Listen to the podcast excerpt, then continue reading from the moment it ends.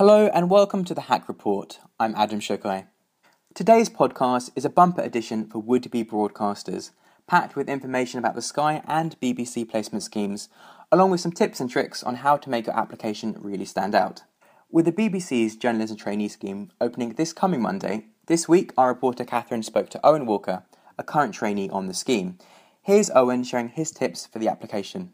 I was talking to one of the interviewers after I'd got the position, and they said for them, in some ways, it wasn't necessarily about all. It wasn't all about what you could do; it's what, what potential you show. For me, the most important thing when applying for this job is original ideas. You have to be good at coming up with original ideas or coming up with new angles on stuff because that's something that it, it, it's been told to us. It's the currency of journalism, and if you're able to come up with ideas or, or new new angles on something or interesting ways to report on a story that already exists, they're going to love that and they're going to want you.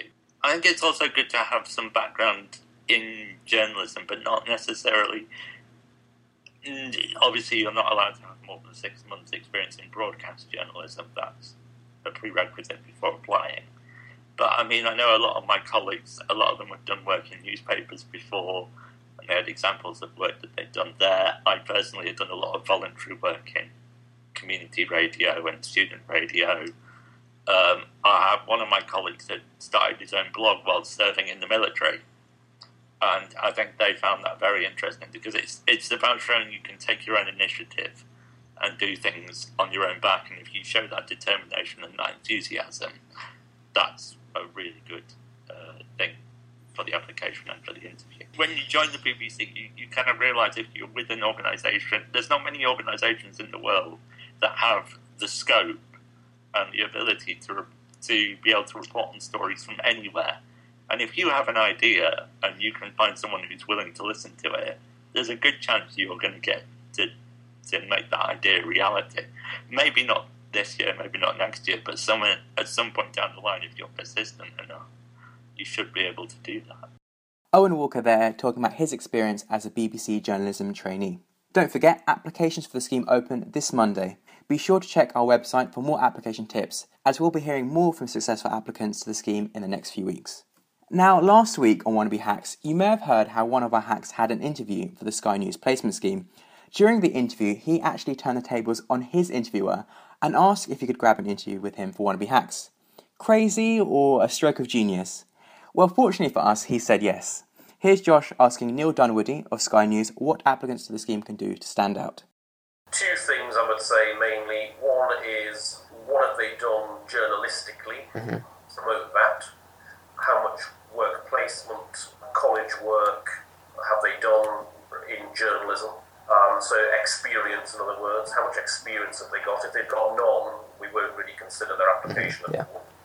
Uh, and the second point I would say is a really good knowledge of what Sky News is about, Sky News products, and Sky News journalism. Now that we've done our sort of sort of Skype interview, if, if people get to this stage, what can people, what are you looking for in people? If you take me out of the equation, we are looking for enthusiasm, an obvious commitment to journalism, mm-hmm. a knowledge of Sky News, and we want to see personality because ultimately, no matter what job you're doing, you've got to fit into a team. A very brave Josh Hollis there, talking to Neil Dunwoody about the Sky News placement scheme.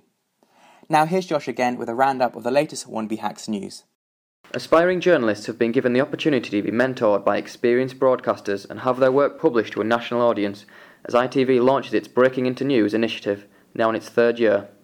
The scheme, which opened again on January 14th, is aimed at discovering raw talent and getting young people into broadcasting.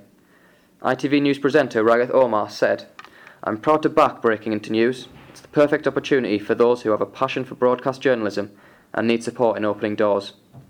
To find out more and to apply for the scheme, go to www.mediatrust.org forward slash breaking into news. The Daily Mirror, in association with independent think tank British Future, have also launched a new initiative titled Voice of a Generation, which offers a paid apprenticeship for a trainee reporter on the newspaper.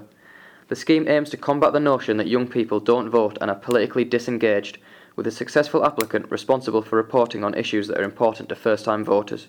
This week saw Daily Telegraph editor Tony Gallagher leave his post after four years at the helm of Britain's best selling quality newspaper.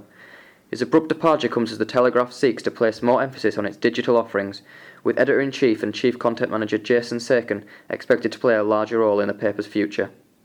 Ironically enough, upon his departure, Gallagher was banged out by staff, an old Fleet Street tradition where reporters would bang hammers on desks when a senior journalist retired.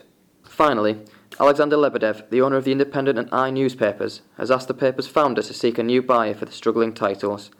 The two papers, which are estimated to make a loss of £10 million per year, have been informally available for sale since late 2012, but now Lebedev is stepping up the need for a sale. Interestingly, Lebedev has not included the newspaper's website in the portfolio that is for sale, keeping them within a separate company. That was the news. I'm Josh Hollis. I'm afraid that's all we've got time for this week, but don't worry, we'll be back on the 7th of February with more exclusive audio content. Until then, follow us on Twitter and like us on Facebook to keep up to date with all our latest posts. I'm Adam Shukai, and you've been listening to the Hack Report.